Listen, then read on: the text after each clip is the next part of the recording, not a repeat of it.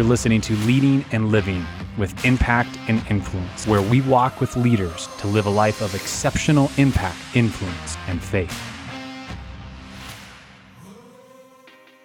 All right, Luke, man, I'm, I'm anxious to dive into, uh, well, I'm, I'm anxious to dive into real estate. I'm anxious to see how you replace yourself, Let's we're going to talk negotiations today. We're going to talk new business, new business structure. Uh, but give us a quick background. Uh, you have done something pretty amazing uh, by the time you turned 40, and I think our audience would really, really uh, love to hear about this. Sure. So I actually had set a goal a while back, and it was just kind of one of those, you know, numbers sound good together kind of, kind of thing. So I had set a goal that I wanted to purchase 40 rental properties by the time I turned 40 or 40 investment properties. Uh-huh. Um, and actually just closed on number 40 about three and a half months ago. And I turned 40 in, yeah, looking at today, about three and a half weeks. So awesome. I just barely squeaked in under the wire there.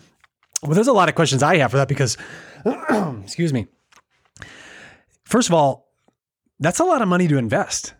And I think the first thing is a lot of people go, well, so I, obviously you maybe did some creative things very, in order to get there. Creative. Okay. Very, very creative. So I, I can tell you kind of how, how I got started. One was pretty easy, right? So my wife and I, we, we were newly married, um, living in Denver at the time. Okay. Um, because we had, after we finished college, we got married. I graduated on the 18th of December and we just moved from Kentucky to Denver uh, we were there on January 2nd, a couple okay. weeks after college. We had no jobs, no money, no place to live, just our stuff in a trailer. And we were like, let's just try something new. uh, lived there for 10 years. It was absolutely amazing. But we, um, we built our first house in 2006. So kind of right at the height of the market. Oh, yeah. And, um, you know, as the market started to crash, we were fortunate enough that we could carry two notes. Mm-hmm. And it was a good time to upgrade because everything was on sale, obviously. Yeah we kept our first property as a as a rental property and kept it for years and years, even after moving back to Kentucky. And um, but I was considering buying investment property number two. And I was in the corporate world at the time. I was in strategic marketing and data analytics. And I had a a colleague there that I was working with, and we were both interested in real estate investing. And so we were just talking, and we were like, "Hey, there's this up and coming area of town we think's going to be hot, but we can find like an old kind of dilapidated little shotgun house. Mm-hmm. We could pay about twenty thousand for it. We could buy it in cash Whoa. and fix it up, kind of do our own sweat equity, and then just kind of do that BRRRR method. The, yeah. You know, the buy, rehab, yeah. rent, refinance, repeat. Yeah. Um, so that was the plan, right? And so we're searching for this twenty thousand dollar property, yeah. and as we're looking for the right one, just serendipity happens to you know kind of kind of fall through. He's at dinner with his girlfriend's parents and they have some friends that are there and they're kind of talking about what do you do? What are you interested in? And he brings up real estate investing and they said well interesting enough we own a lot of rental properties and we're looking to retire and move out. So we'd like to sell you our portfolio. No. Way. So we went from trying to buy one property for twenty thousand dollars to thirteen all of a sudden falling in our lap. Oh my gosh. And we knew it was a phenomenal deal, but we had no idea what in the world we were doing. Yeah. We didn't know how to finance it. We didn't have the money for it. We didn't know how to manage that kind of property. We didn't know anything about anything. Um, all we knew was that it was a good deal. And so we went out and we found people that had done it before and we just started asking questions. Hmm. You know, how did you build your portfolio? What did you do? How did you make contacts? Who did you meet? Um, and then creatively, because even after we we kind of got the answers, we took on another partner to help split the cost and the workload. Mm-hmm. We still we still didn't have enough for the down payment. Yeah. Um, and so I I came up with this idea kind of in the 11th hour as I went to the the partner that we took on and I said, "Hey, if you agree to allow us to continue to be a 50 50 partner, but you make up the difference that we're short, we'll manage the property for free on a set schedule until that difference is paid off. Hmm. And it, it worked out really, really well because it allowed us to be 50 50 partners in this property. Mm-hmm. It allowed us to, you know, participate in all of that equity and upside. Um, and it also allowed us as we managed those properties over the next several months, we learned so much because we, like I said, we didn't know anything about anything. Yeah. We had no idea what we were doing. But all of a sudden you're managing 13 apartments with a lot of college students. Oh boy. You start to learn things pretty quick, right? Um, and so it's it, it just gradually grew from there. We kind of took we took that piece of it. We very quickly paid off our initial investment that we were short. Um, we did a refinance on those to buy some additional properties, sold a few, picked up another package, and then have just been gradually trading up and down for the last. I think we started that in 20 spring of 2016 is when we bought that first. Wow. How many properties have you sold over the years in order to get to 40?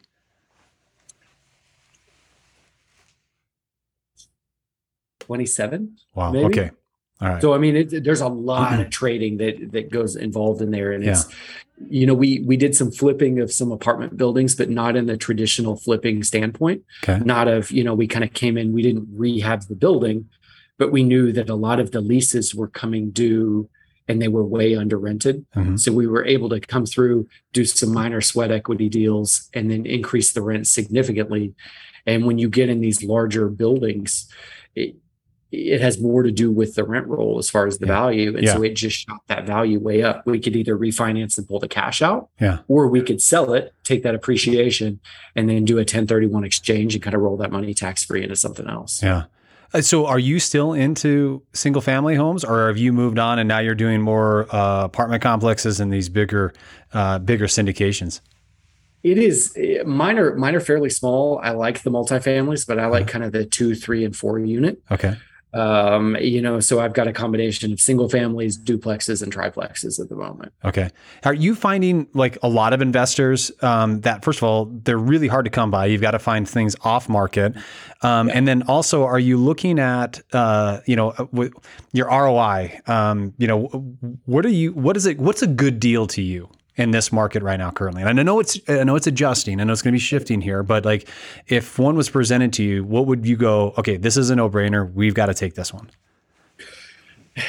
You know, anything that I can see that's kind of eh, if on the surface it's going to be just a double digit ROI okay. somewhere in that 10 to 11%. Yeah. Um, it's a no brainer. Now, knowing that most of the properties that we're picking up, especially in my market, they're going to have some deferred maintenance to them. So that 10, 11% ends up shrinking down to six or 7% pretty quick, especially in that first year or two. Yeah.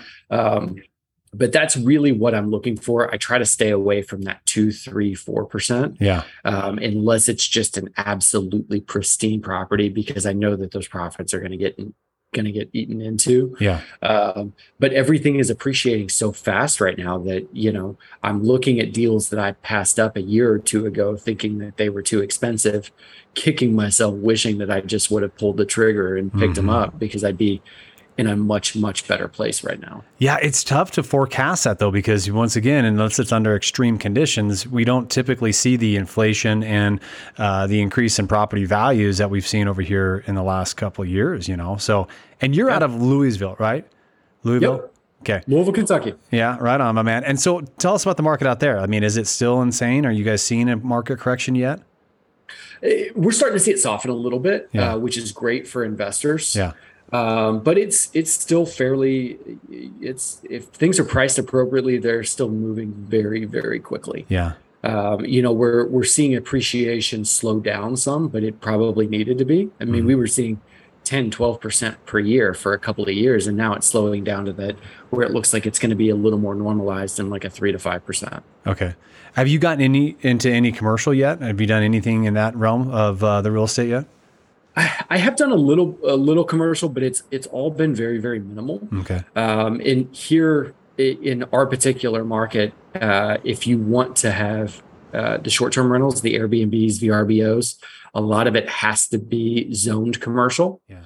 Um, just to due to some some funky guidelines that the city's put in place. Yeah, trying yeah. to limit the number of Airbnbs that we have. Yeah. Uh, so we've kind of gone that route, but a lot less of you know what you'd think of your traditional um, uh, you know, buying a strip mall or warehouse or something like that. What do you think of the whole Airbnb industry right now? I'm really coming around on it. My business partner has been on it for years and is doing fantastic. I actually just bought my first one. That was my 40th that I told you about that I just okay. closed on uh, a couple months back. Is a is an Airbnb. Okay. Have you uh, have you considered doing the arbitrage uh, version of Airbnbs yet? we it's funny that you say that because i was just having that conversation yesterday with my business partner. Yeah. Um, because an opportunity's come up where that that may be a very strong possibility. Yeah. Um, and so we're we're starting to run the numbers and take a look at it. I know it works really well in some of the bigger um, kind of vacation markets. Yeah. Yeah. Um, you know like if florida yeah. It's i was gonna say florida is the one that just continues to keep coming to mind. Yeah um, and I, have got a couple of friends that uh, that are doing that down in Florida, and they're they're doing fantastic with it. You know, it's it's hard for me to. I've been slow to adopt that. Yeah. Uh, simply because I like holding the the asset. Yes. Um, but it's uh, I, I just have to shift that mindset into the asset is is the cash flow. Yeah. It's not necessarily the tangible building any longer. The asset is that accounts receivable that right. I've got. Well, and I think just diving into it a little bit at a time, you know, it's not like you're going to just sell everything and go all in in it, right? It's like, hey, right. we're going to, I just, I'm going to put a little bit of money into crypto. we're going to see how it does, right? So you got into, I think one, this is really interesting. I did not, I did not know that you were, um, not in real estate before you started investing. And of course, obviously, you had some great opportunities. But then you transitioned, obviously, into real estate. Uh, tell us that process, sir. Sure. Um, so my wife was in real estate. She was a real estate agent, and it was, you know, I, as, as, I said, I'm, I'm, working in the corporate world, this nine to five, and I'm commuting from downtown out to the suburbs every day. And one day she said, you know, she's like, it'd be fantastic if you had your license. You could just stop and show these houses for me on your way home. so she wouldn't have to go fight rush hour at yeah. five o'clock yeah. to go show a house. And so I got my license part time and between the investing and the negotiating side of it, I absolutely fell in love. Okay. Um, and so it was like almost instantly I was ready to to quit my job. But you know, I've got a I've got a great job, great salary, great benefits, bonuses, everything else. Yeah. Um, so we we came up with a plan and we had about an 18 month plan of where I was gradually going to phase myself out. And it was like every time I got to that point of all right, I'm gonna go tell my boss that today I'm giving my notice today. Here's my two weeks. Here's my two mm-hmm. weeks. Um, they would give me some sort of a raise or a, a bonus or something, some yeah. little title bump, something that just kept me hanging on. Yeah. And I realized that it just, I just wasn't happy doing it. Mm. I mm-hmm. needed to be working for myself. And, yeah. uh, you know, I, I came in one day and the same thing. They said, "Well, we're actually we're glad you called this meeting because we wanted to offer you A, B, and C." And I said, "Well, before we go any further, really appreciate it.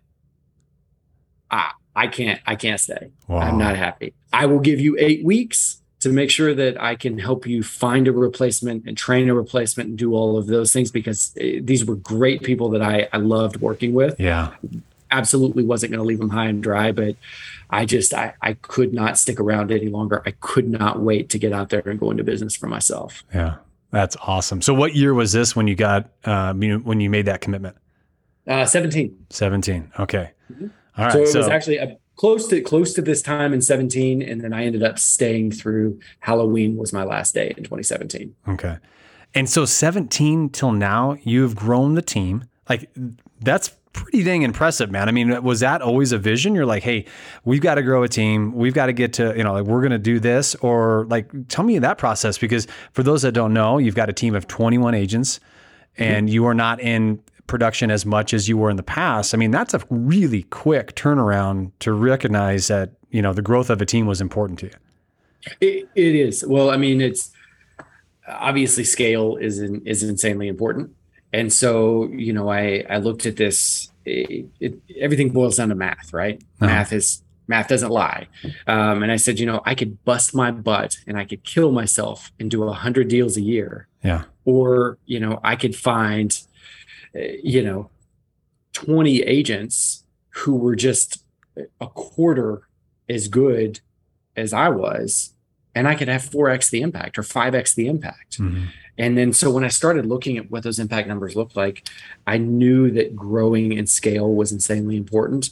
Um, I have a business partner on the real estate sales side who is 100% supportive of that and who is he's been a mentor and just absolutely phenomenal yeah. um, who has helped me get to this point um, but yeah i mean i was in production in the beginning but knew we just needed to find good hardworking like-minded people yeah uh, who were out there just looking to make a difference looking to change lives through real estate yeah that's awesome. Now, is your wife is she still full time in it? Is she buying and selling? Or what's her position? Not.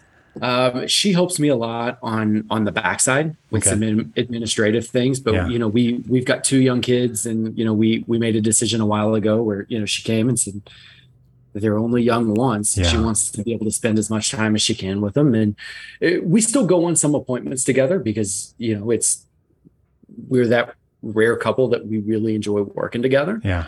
Um, and so we'll still go on some initial appointments, but I mean, it, at the end of the day, it's it's primarily me out there doing the production, and then obviously running and managing the team. That's awesome, man. What a great position to be in, though. And I mean, so my wife made a decision to stay at home with our kids as well too. It just, it was one of the best decisions we made. It was hard there's no doubt about it, you know, in the financial part of it to a certain point, but the the rewards of that have multiplied farther than we could have ever imagined. So I really compliment you and you guys making that decision. That's that's awesome. It's been fantastic. Yeah.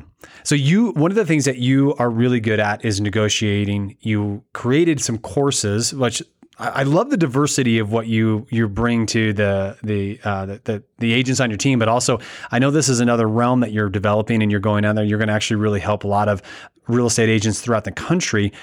Talk talk to us about negotiating, and then talk to us like the importance of that and what you're seeing as uh, as a lack of that in our industry.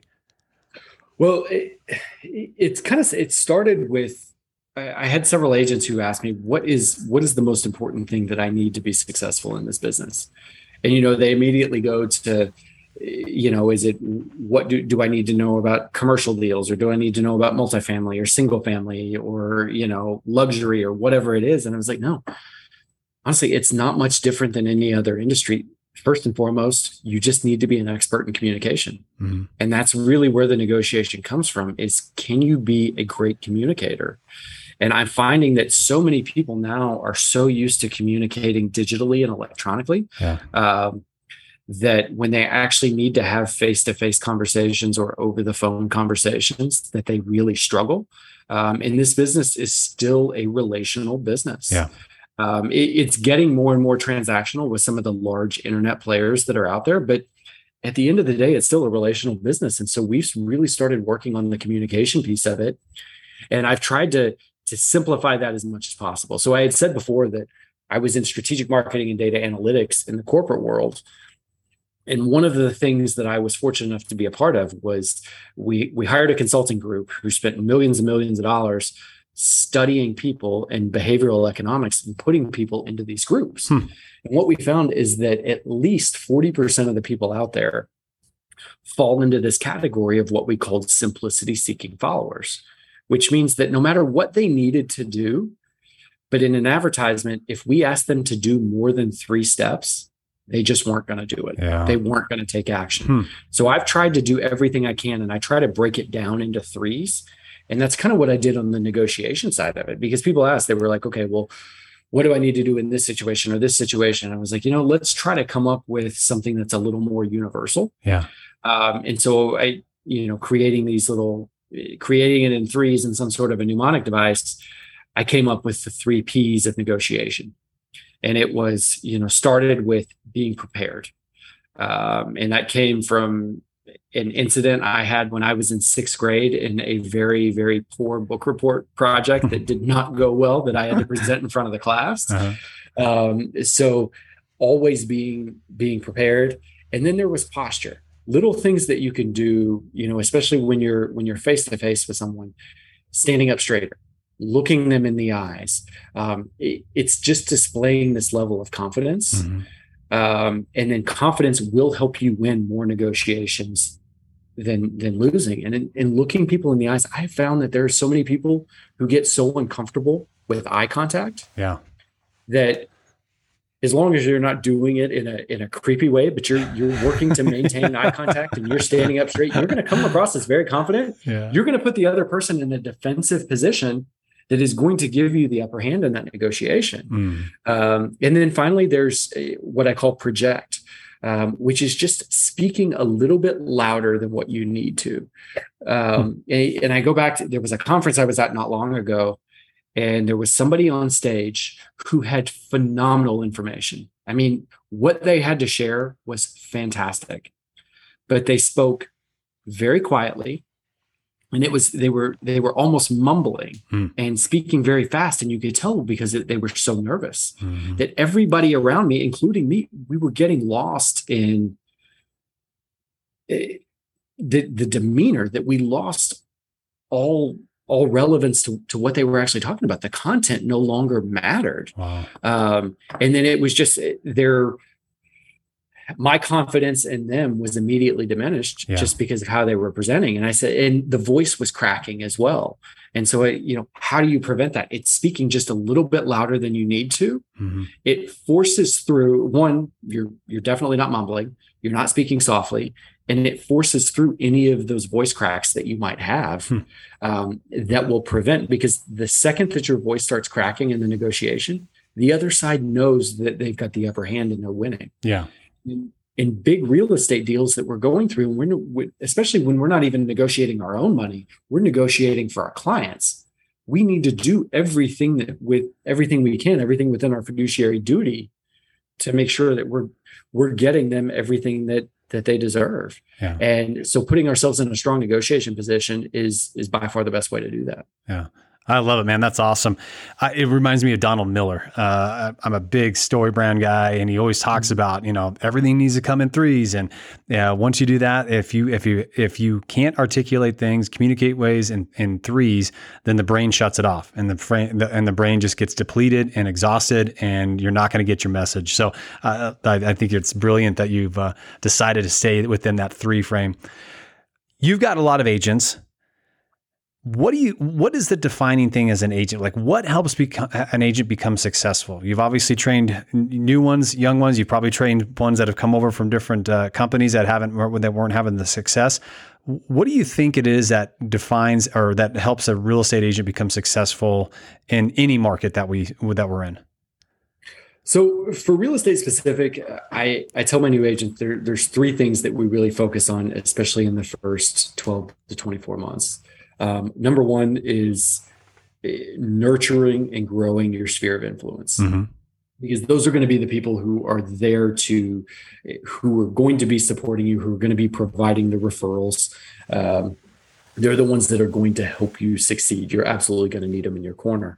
Um, but you have to do it in a way that's not that one isn't sleazy and two isn't so over the top in your face every time you you know you see your aunt or your cousin that's like hey do you who are the three to five people that you know that are going to buy or sell real estate in the next six to 12 months right. I, I never wanted my family to avoid my phone call or to see my name pop up on their caller ID and they're like, oh, geez, what does he want now? You know, I, I don't have any more referrals to give him. yeah Um, so we we specifically work on that of how do we grow, nurture our sphere of influence um, so that it's actually working for us.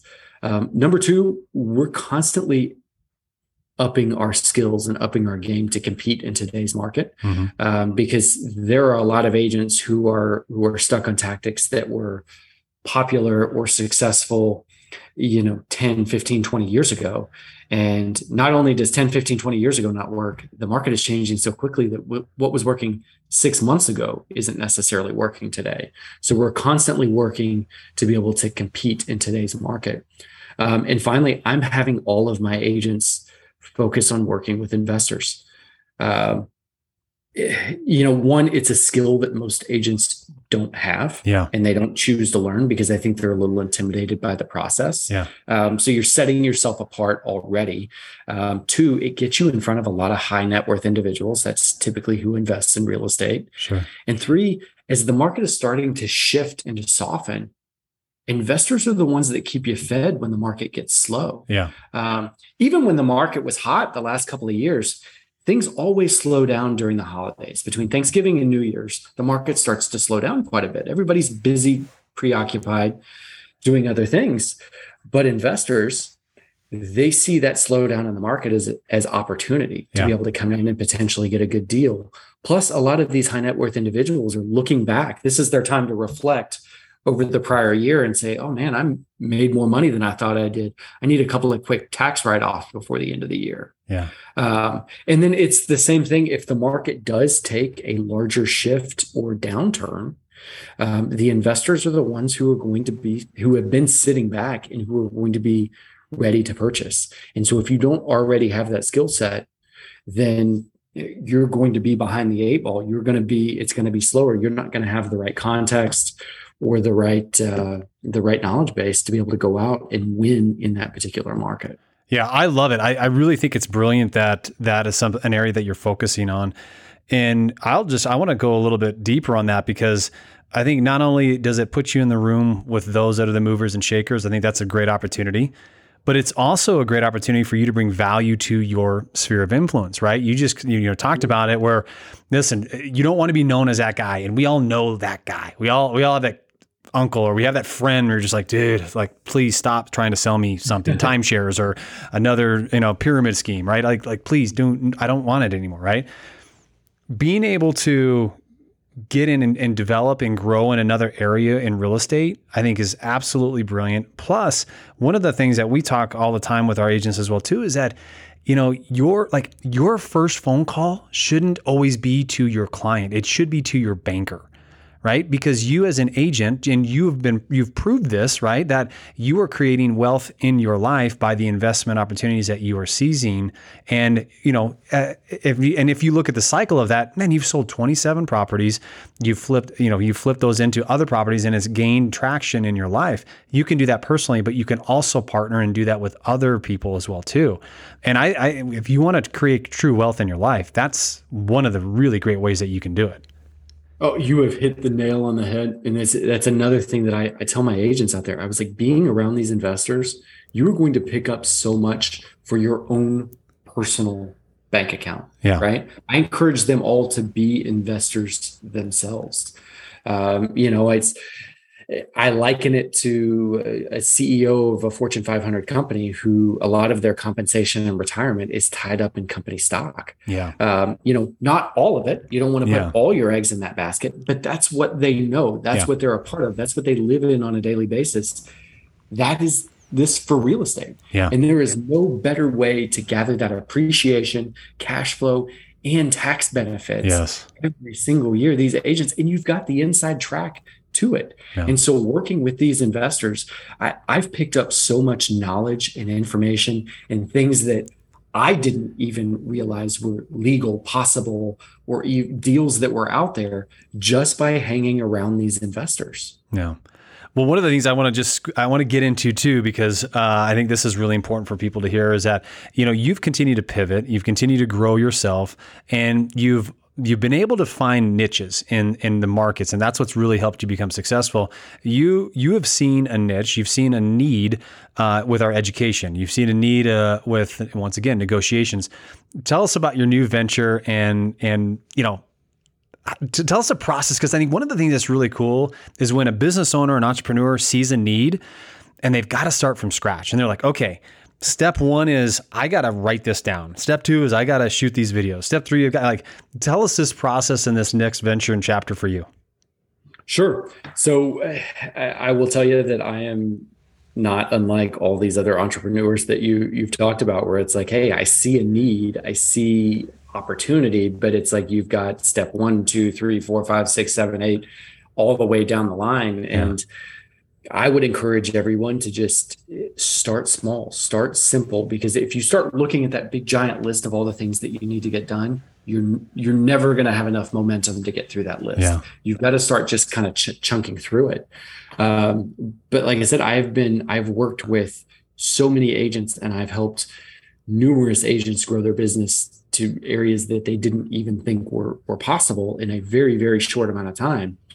And I thought this is information that I need to try to get out to the world. As I said earlier, I've got a passion for changing lives and changing the world through real estate. Yeah. And so I started creating these courses, which you know a mutual friend and mentor of of ours, Sharran Srivatsaa, has uh, you know he he's been on me for a couple of years about hey, you've got to put some of this stuff down. You've got to create these courses, mm-hmm.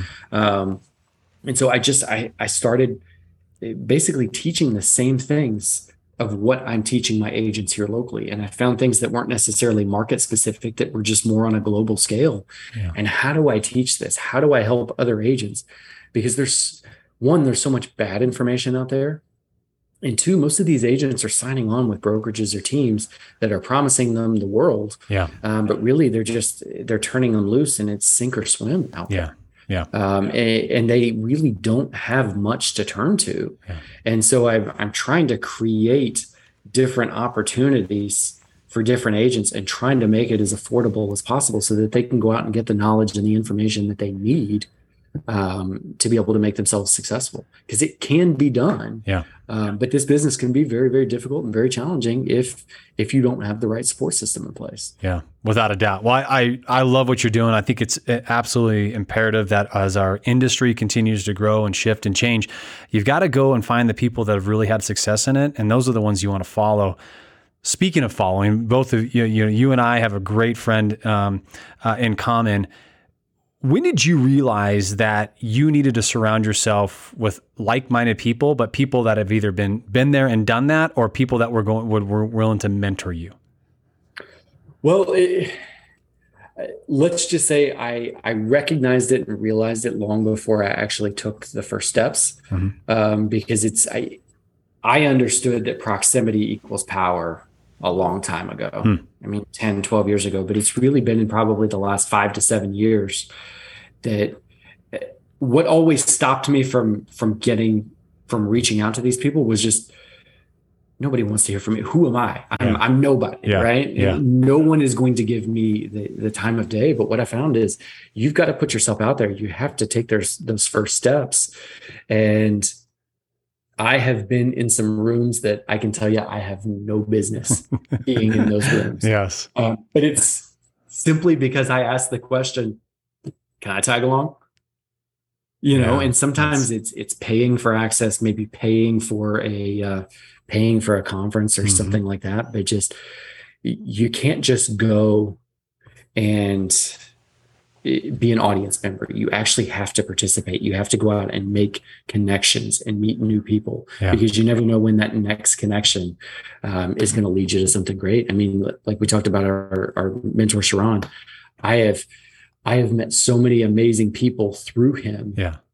Um, and have put together deals with folks that I, I never would have had any access to if it weren't just introductions that it, that have been made. Yeah. Well, he, I remember, I still remember this. It was one of the best podcasts that I had heard. It was uh, Sharran had come out with his podcast, and it was his first one, and it was with Bedros. And Bedros talked about you have to pay to play. And you know, people can listen to that and we're like, oh, you know, like what do you, you know, tell me like what does that really mean? But people are not willing to invest in themselves, so they have to pay the financial cost to it. Yeah, are they willing to pay the price?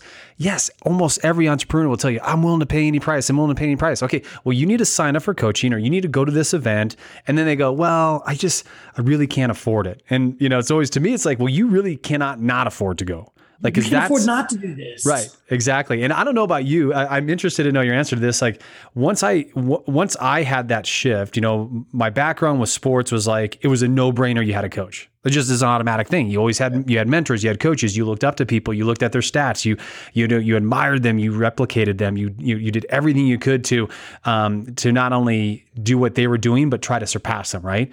But then when I got into the corporate world, it for one reason or another, it didn't transition like hey, you need to get a coach. You need to get a mentor. You need to go find somebody that's been there, done this better than you before you did it and and sit at their feet. And it wasn't until years later where I was like, okay, I'm failing. Like I am failing and I don't know what to do and I've got to figure something out. And luckily, you know, I, I watched a couple videos, I signed up for this, and then next thing you know, but then it became addictive. And I don't know about you. I mean, like, tell me where you're at with life. I mean, is it, are you like I am where I'm like, hey, I cannot wait for that next conference. I cannot wait for the next opportunity. I cannot wait for, and I know I'm gonna have to pay for it, but I am worth the money and the investment. There is so much power in live events. I mean, like just the the energy within the live events is Yeah. just it's absolutely insane. So I highly recommend everybody to get to as many as as you can. But from a coaching perspective, absolutely you need to be there. It's it, it's all about speed, right? I mean, it's not to say that you can't do it on your own. Yeah. But you can get there so much faster in coaching. And I know people will say, well, it's expensive. And yeah, it absolutely is. But if I use the analogy of, let's just say a, a Facebook ad, right? And you're running these ads and you're realizing at the end of the month that maybe it's costing you $500 per lead to get, or $500 per sale or per new client that you have to spend, which is Mhm. very, very expensive. Mhm. But if I came and told you, okay, it's going to cost you $500 to acquire a customer, but the lifetime value of that customer is $575, you're going to say, give me as many of those as you can, right?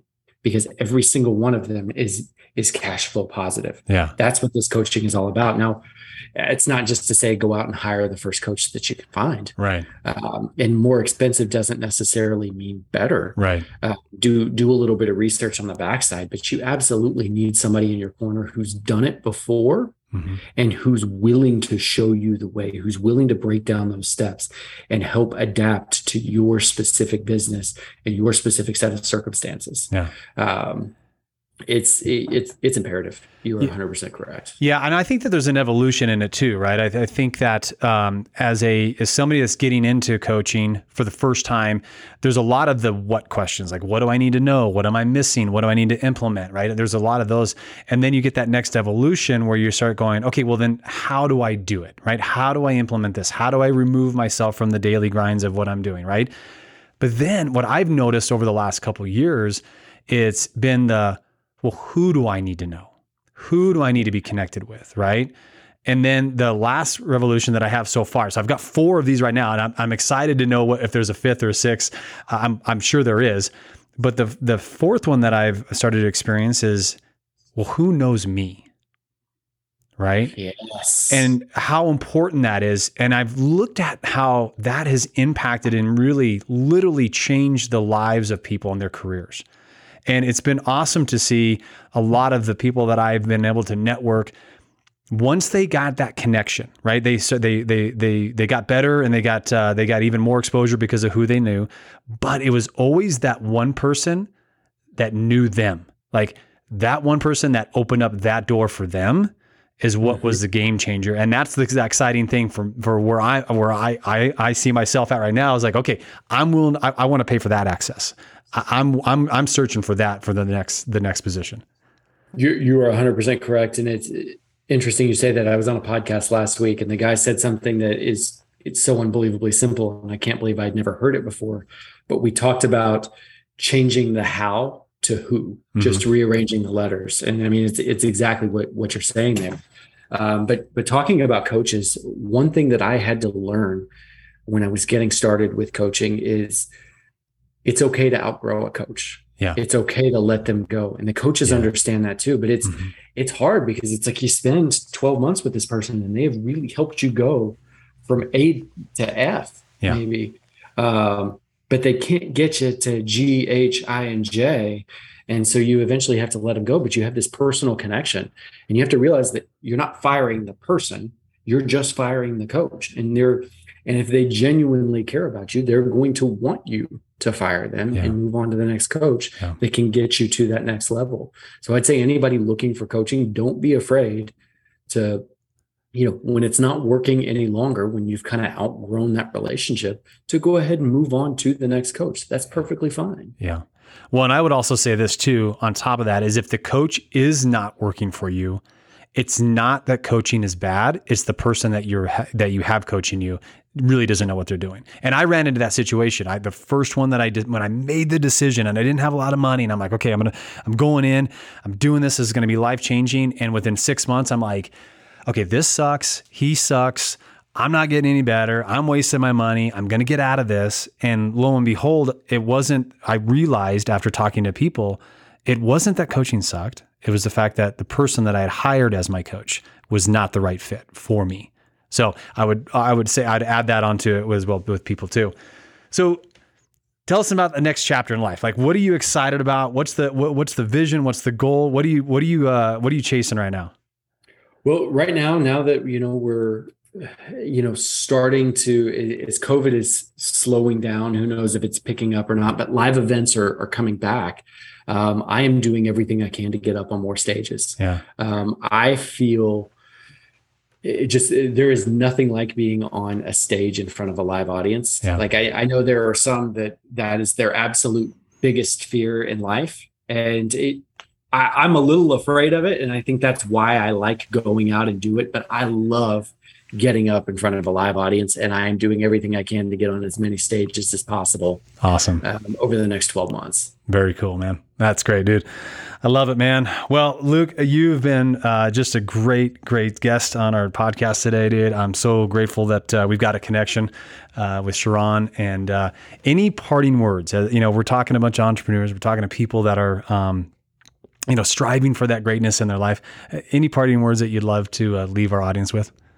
Yeah, just just get started. And if you're feeling overwhelmed with that list, I had somebody that told me a while ago if you were feel, feeling overwhelmed with prospecting, for instance, they were like, don't think about all of the calls that you need to make. Just do three things go open up your laptop, open up your CRM, make one phone call. That's it.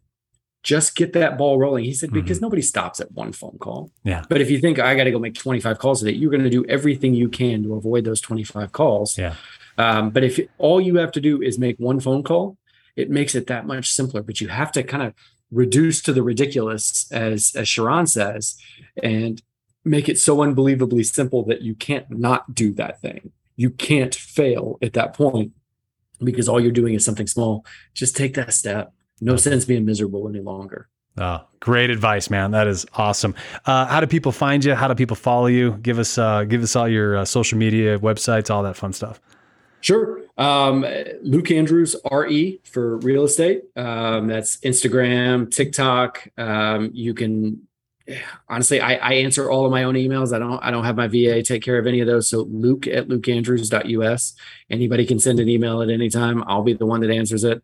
I love connecting with, with new people, or you can check out my website, lukeandrews.us. There's courses connecting with me on social, um, emails, all that stuff uh, happy to connect with anybody. And honestly, if uh, in honor of your book, if anybody who's listened to the podcast goes to my website, if they buy anything and use the discount code STRIKE, I'll give them eighty percent off anything that they want. Sweet. I think I'm gonna do it, dude. I'm gonna I'm getting on there and I'm gonna I'm gonna download and, and, order some of your stuff, brother. I'd love to hear what you have to say, man. So discount code strike 80% off anything that you want. I'll have, uh, it'll be up and running here the next day or so. Love it, man.